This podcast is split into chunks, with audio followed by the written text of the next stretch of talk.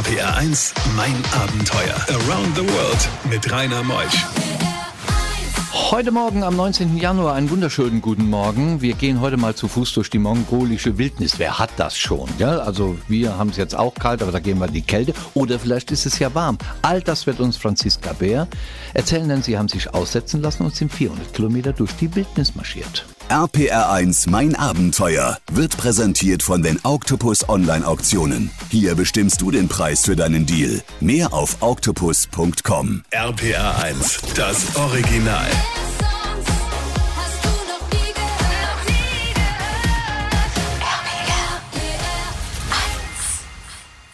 RPR1, mein Abenteuer. Franziska ist hier. Nach sieben Stunden Bahnfahrt mit zweimal Umsteigen ist sie im Studio. Schön, dass du da bist, Franziska. Hallo, danke, dass ich da sein darf.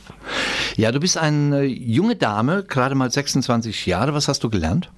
Ich bin Redakteurin hm. eigentlich, ganz ursprünglich mal. Fühlt sich äh, sehr lang an, dass das her ist. Ja, du warst schon mal beim äh, Merkur, glaube ich, mhm, auch in mhm, München. Genau, gell? ein paar Jahre lang. Das ist ja da unten auch so ein Knallerzeitung, so wie dein Abendblatt gibt es da auch noch, gell? Oder? Die Abendzeitung gibt es ja, auch noch. Ja, sowas. Genau. Ich kenne das immer, wenn ich da unten Fußball gucke, dann kaufe ich mir so die Zeitung. Da warst du drin beschäftigt und dann kam eine Liebe zustande zu Felix und dann kamen große Gedankengänge. Wo bist denn du eigentlich aufgewachsen? Ich bin äh, im ganz kleinen Schongau aufgewachsen und ich würde fast sagen, dass die großen Gedankengänge sogar da schon angefangen haben. Wobei deine Eltern hatten diese nie, gell? In, im Allgäu.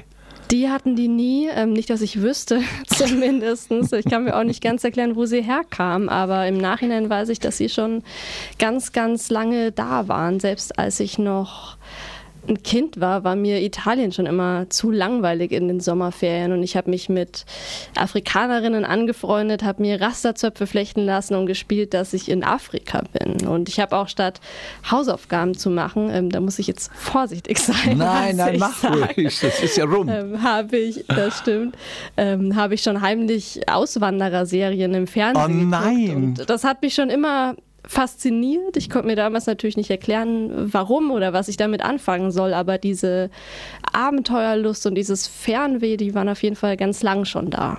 Boah, was für eine Geschichte. Gut, bei Deutschland gibt es unter anderem, wer schaut ihr nicht? Das war, das war eine der Serien. Ehrlich, ja. ja. Da sind ja auch tolle Geschichten entstanden und natürlich viele Träume auch zerbrochen, darf man ja auch nicht vergessen. Viele wandern aus und denken, oh, alles schön. Und das hat mich äh, nicht abgeschreckt damals, aber ich bin ja auch nicht ausgewandert. Nein, du bist nach Mon in die Mongolei gewandert. Äh, also hingeflogen und dann gewandert. Davon berichten wir gleich. RBR1, mein Abenteuer mit Rainer Meutsch. Franziska ist hier, Franziska Bär. Sie, die einen wunderbaren Blog hat, ins nirgendwo bitte.de. Mit Bindestrich geschrieben, kommen wir gleich noch zu und hat ein Buch geschrieben. Wie heißt das Buch? Das Buch heißt auch ins Nirgendwo bitte, zu Fuß durch die mongolische Wildnis. Ja, das passt schon. Ich habe ja dieses Buch dann äh, natürlich bekommen von der Redaktion und bin dann eingetaucht in eure Geschichte und da gibt es viel zu erzählen. Aber Mongolei, dass das ein Reiseland ist, wo es euch junge Menschen hinzieht, konnte es nicht Lorette Mar sein? Ich würde das gar nicht sagen, dass es unbedingt ein Reiseland ist. Es ist halt ein Land. Nach Lorette Mar hat es mich noch nie gezogen, noch nicht mal nach dem Abi, als äh, meine Freunde nach Lorette Mar geflogen sind, um da ihren Abschluss zu feiern. Ich bin damals schon nicht mit und bin stattdessen mit 19 war das, ähm, mit Beduinen ein Stück durch die Sahara gelaufen, wie auch immer das entstanden ist. Und so hat, so hat das irgendwie angefangen, dass mich das fasziniert hat, dass mich generell am allermeisten die Länder interessiert haben, über die man nicht so viel lesen konnte, wo noch nicht schon die Freunde oder die Nachbarn waren, sondern die eher noch ein Geheimnis waren. Und die Mongolei war definitiv eins der Länder, die so unentschlossen waren, dass man da kaum was drüber gefunden hat. Das hat mich gereizt. Die Anreise nach Ulaanbaatar, geht es über einen Direktflug von Deutschland dorthin? Wir sind damals, das ist jetzt fünf Jahre her, über Moskau geflogen.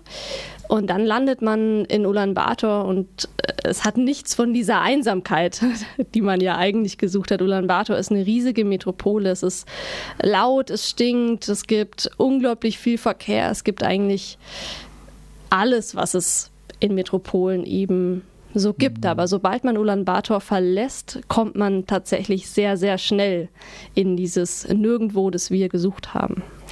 Habt ihr dieses Nirgendwo vorher geplant?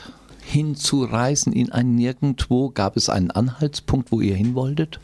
Äh, was wir schon geplant haben, ist, dass wir in die Einsamkeit wollen, also in die absolut unberührte Natur. Und so ist dieses Reiseziel irgendwie auch entstanden. Felix, der damals schon über 60 Länder gesehen hat, hat eben viele Länder gekannt, die auch andere Leute kannten. Und es wurde immer schwieriger, Länder zu finden, die ja, die so unentschlossen waren, dass er noch nichts davon gehört hatte. Und die Mongolei war eins davon. Bei diesen Geschichten hält die Welt den Atem an. RBR1, mein Abenteuer mit Rainer Meutsch. Ihr seid nun, Franziska Bär, angekommen im Nirgendwo. Irgendwo. In der Mongolei. Was habt ihr da getan? Was suchtet ihr dort?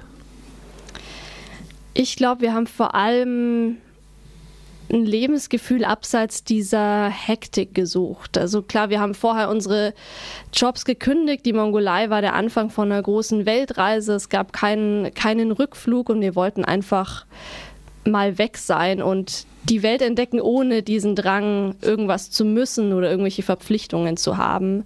Und ich sage nicht so gern, dass wir uns selbst finden wollen, weil das so abgedroschen klingt und gerade auch irgendwie so ein kleiner Trend ist. Aber wir wollten auf jeden Fall schon so ein Lebensgefühl finden, das vielleicht bei uns im Alltag keinen Platz hat. Schön ausgedrückt. Dann fing die Esserei an und dann fingen bei dir auch äh, bestimmt ähm, ja, so Abwehrhaltungen an. Äh, ihr, habt, ihr seid ja oft eingeladen worden, gell? Genau, oft ähm, ist relativ, die Sache bei Nomaden ist ja immer, dass wir nie wussten, wann wir sie treffen werden. Da sehen wir erst wieder in drei Wochen Menschen oder vielleicht morgen. Das ist ja sehr wenig planbar. Und unsere allererste Nomadenbegegnung hat aber gar nicht so lange auf sich warten lassen, sondern schon nach ich glaube, 500 Meter nachdem wir ausgesetzt wurden, hat uns äh, die erste Familie eingeladen. Die Kinder aus der Jurte sind zu uns gerannt, haben uns reingeholt. Und wir haben so viel Zeit mit denen verbracht, dass der Mittag vorbeigegangen ist, der Nachmittag und schließlich der Abend kam. Was habt ihr zu essen bekommen? Ähm, Schaf. Geschlachtetes gerade? Ich weiß nicht, sie haben es nicht vor unseren Augen geschlachtet in dem Fall. Das kam ähm, später mal wann anders mit einer Ziege. Ich weiß nicht, wie alt es war. Es war auf jeden Fall sehr fett, natürlich, weil es im Winter sehr, sehr kalt wird, bis zu minus 40 Grad. Und äh, in der Regel isst man das Schaf einfach gekocht ohne Gewürze und ohne Beilage. So war es auch in der Jurte und alle Klischees, die man vorher so gehört hat über mongolisches Essen, die leider nicht so gut waren, haben sich in dem Moment, als ich den Teller im Schoß hatte, leider bestätigt. RPR1, mein Abenteuer Around the World. Die packendsten Stories von fünf Kontinenten. Franziska Beer, heute Morgen angereist aus Traunstein, demnächst in Rosenheim wohnend. Äh, Franziska, habt ihr euch wirklich aussetzen lassen? Irgendwo da in der Mongolei? Ja, wir haben einen Fahrer gefunden von der Provinzhauptstadt aus, der uns doch mal ungefähr 180 Kilometer vom Nirgendwo ins weitere Nirgendwo gefahren hat. Neun Stunden haben wir gebraucht für 180 Kilometer, weil es natürlich auch keine Straßen mehr gibt in solch entlegenen Flecken der Erde. Und dann gab es tatsächlich den Moment, dass der Fahrer ähm, irgendwann ausgestiegen ist. Wir haben unser Gepäck ausgeladen. Er hat uns freundlich die Hand geschüttelt und uns angelacht. Und im nächsten Moment haben wir ihn nur noch von hinten gesehen, wie sein Auto eben mit einer Staubwolke am Horizont verschwindet. Wir hatten die Rucksäcke vor uns liegen, haben uns angeschaut und das war schon der Moment, auf den wir natürlich ganz lange gewartet haben, der einerseits unglaublich schön war, weil er sich wie eine riesige Freiheit angefühlt hat. Andererseits war es aber schon auch der Moment, wo wir da saßen, nur eben das dabei hatten, was wir jetzt gepackt hatten und hoffentlich hatten wir nichts vergessen, weil das ließ sich nicht mehr ändern und gesagt haben, na gut, jetzt müssen wir loslaufen und wenn wir nicht loslaufen, dann bleiben wir halt hier sitzen, weil niemand kommt, um uns abzuholen. Willen. Habt ihr einen Kompass bei gehabt? Wir hatten einen Kompass, ähm, wir hatten ein GPS-Gerät. Die Karte war aber leider sehr, sehr ungenau, weil es einfach kein gutes Kartenmaterial von der Mongolei gab. Und deswegen hatten wir auch diese 100 Jahre alten russischen Militärkarten dabei, weil die die einzige Quelle war, oder weil die die einzige Quelle waren, die gut genug waren, um eine Route danach Wo habt ihr die denn her? zu planen. Wir haben ganz lang recherchiert nach Karten. Es war tatsächlich nicht so einfach, bis wir irgendwann online auf dieses Archiv gestoßen sind und dann im Münchner Süden einen ganz kleinen Händler gefunden hatten, der zum Glück Zugriff auf dieses Archiv hatte. Und der hat uns mit diesen Karten weitergeholfen. Und jetzt müsst ihr euch, meine lieben Hörer, vorstellen, sie sitzt im Zelt, alleine. Und es kommen sechs, sieben Männer an, mitten in der Wildnis. Was da passierte, das erfahrt ihr gleich nach elf. RPR 1. RPR 1, mein Abenteuer. Around the World mit Rainer Meusch. Franziska Bär ist heute Morgen zu Gast in mein Abenteuer. Sie hat sich aussetzen lassen mit ihrem Freund Felix in der mongolischen Wildnis so etwa 150, 170 Kilometer entfernt jeglicher Zivilisation. Und jetzt wollen sie sich 400 Kilometer durchschlagen. Durch eben die Wildnis der Mongolei. Was da alles passierte und was es mit den Männern auf sich hat, die plötzlich auf das Zelt zukommen, das erfahrt ihr gleich. RPR1 Mein Abenteuer wird präsentiert von den Octopus Online Auktionen. Hier bestimmst du den Preis für deinen Deal. Mehr auf octopus.com. RPR1, das Original.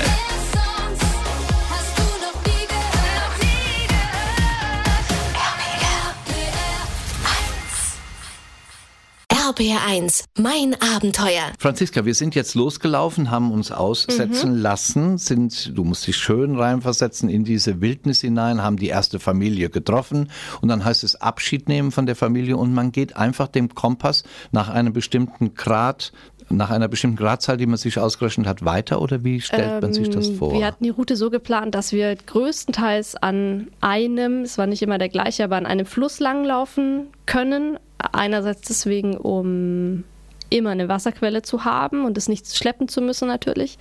Andererseits auch, äh, weil es die Orientierung erleichtert, wenn man nicht kreuz und quer durchs Land laufen muss. Das heißt, wir sind losgelaufen, der Fluss war neben uns. Das war schön, weil es immer so eine stetige Konstante war und weil man sich zumindest über das Wasser keine Sorgen machen musste. Und dann läuft man irgendwie den ganzen Tag und man kommt tatsächlich ziemlich schnell in diesen Tritt, vor allem auch, weil wir unser Ziel vor Augen hatten. Wir wollten ja den kleinen Bergsee Cook nur erreichen, der so wenig erschlossen ist, dass er gar nicht auf allen Karten zu sehen ist und der vor allem auch nicht bei Google zu finden ist. Wenn man den googelt, dann kommen nämlich Bilder von irgendeinem anderen See und damals, als wir diese Route geplant hatten, gab es von Cook nur kein einziges Bild im Internet. Aha. Und das hat uns so neugierig gemacht, weil das heute ja fast nie passiert, dass man gar nichts irgendwie online findet, dass wir gesagt haben, boah Mensch, wenn noch niemand von diesem Platz auf der Erde ein Bild hochgeladen hat, wer weiß, wie viele Leute da überhaupt schon waren, dann lass uns doch diesen See entdecken und unser eigenes Bild machen. Habt ihr ihn entdeckt? Wir haben ihn entdeckt und er war natürlich wunderschön. Es ist eine Reise wert dahin zu dem See? Wo, ähm, wo, findet man die? Nee. Wo findet man? Wo findet man die Fotos? Wo sehe ich die Fotos? Die Fotos sieht man äh, auf unseren Profilen. Wir haben die nie groß irgendwo hochgeladen. Natürlich, ähm, es gibt bei Instagram zum Beispiel ein Foto von diesem See. Und auf unserem Blog gibt es auch ein Foto von diesem See. Der ist schon sehr, sehr schön, weil dieses Gestein dahinter schichtmäßig aufgebaut sind, also diese Hügellandschaft in verschiedenen Rottönen und der See äh, ist blau-türkis. Es ist schon ein sehr, sehr schöner See. Ich würde aber sagen, dass für die meisten Menschen es wahrscheinlich die Reise nicht wert ist, extra zu diesem See zu laufen. Und wir sind ja auch nicht hin, weil er besonders schön ist. Das wussten wir ja gar nicht. Bei diesen Geschichten hält die Welt den Atem an. RBR1, mein Abenteuer mit Rainer Meutsch. Franziska, es ist eine Situation, der gute Felix, der macht sich auf den Weg. Ihr seid in einem Zelt, mitten in der Wildnis. Er ist weg, was weiß ich, Hosen waschen, Socken waschen, egal, du bist alleine. Was passierte dann? Das war zu einem Zeitpunkt, wo ich die Mongolen noch gar nicht gut einschätzen konnte, also wo ich noch kein Gefühl entwickelt habe, was das für Menschen sind, wie die sich so verhalten. Das war nämlich an dem Abend, als wir in der Provinzhauptstadt Hof darauf gewartet haben, dass uns der Fahrer am nächsten Morgen abholt, um uns auszusetzen. Felix war gerade weg, um Wasser zu holen. Ich wollte im Zelt alles herrichten, Luftmatratzen ausrollen, Schlafsäcke ausbreiten, was man halt so macht vor der Nacht im Zelt. Und habe das Vorzelt zugemacht und auch das Innenzelt zugemacht wegen der Insekten und hock im Zelt. Es war natürlich total still. Plötzlich höre ich aber, wie sich Schritte nähern, und zwar mehrere und tiefe Stimmen. Und in dem Moment habe ich mir noch nicht viel gedacht, weil ich mir dachte, gut, wir sind am Ortsrand, da kommt halt eine Gruppe oder da kommt halt eine Familie auf uns zu.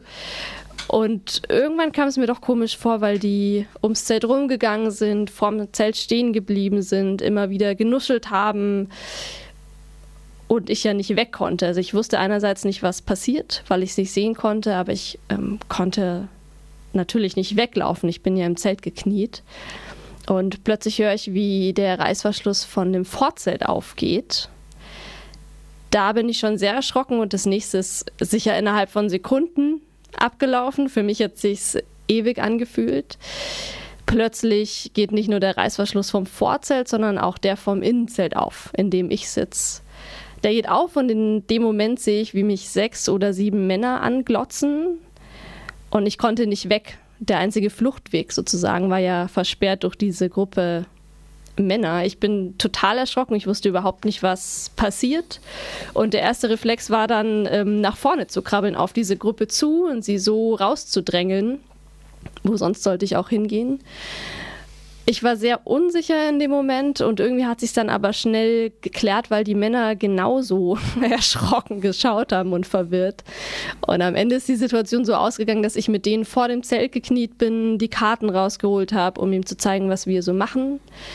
Und im Nachhinein kann ich es mir nur so erklären, dass sie wahrscheinlich von ihren Jurten aus beobachtet haben, wie Felix weggegangen ist und wahrscheinlich dachten, dass gar niemand mehr da ist und einfach neugierig waren. RPR1, mein Abenteuer Around the World. Die packendsten Stories von fünf Kontinenten. Jetzt geht die Sendung schon zu Ende und wir könnten eigentlich noch so viel senden, Franziska, gell?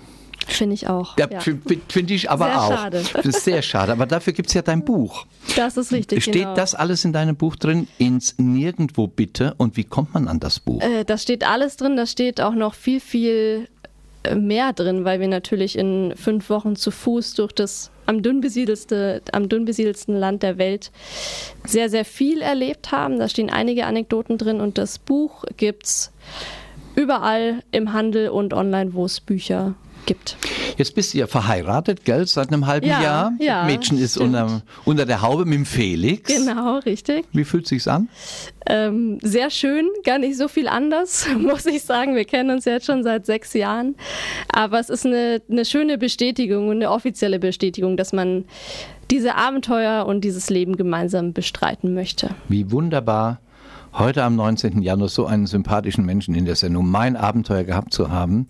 Dir alles Gute und viele Klicks auf dem Blog ins Nirgendwo bitte. Vielen, vielen Dank. Ja, Franziska, komm du wieder gut nach Hause, nach Traunstein, sieben Stunden wieder zurück, waren ja auch sieben Stunden hin. Und ich wünsche euch jetzt noch einen schönen Sonntag. Ich bin Rainer Meutsch und nächste Woche hören wir uns wieder. Macht's gut. Tschüss.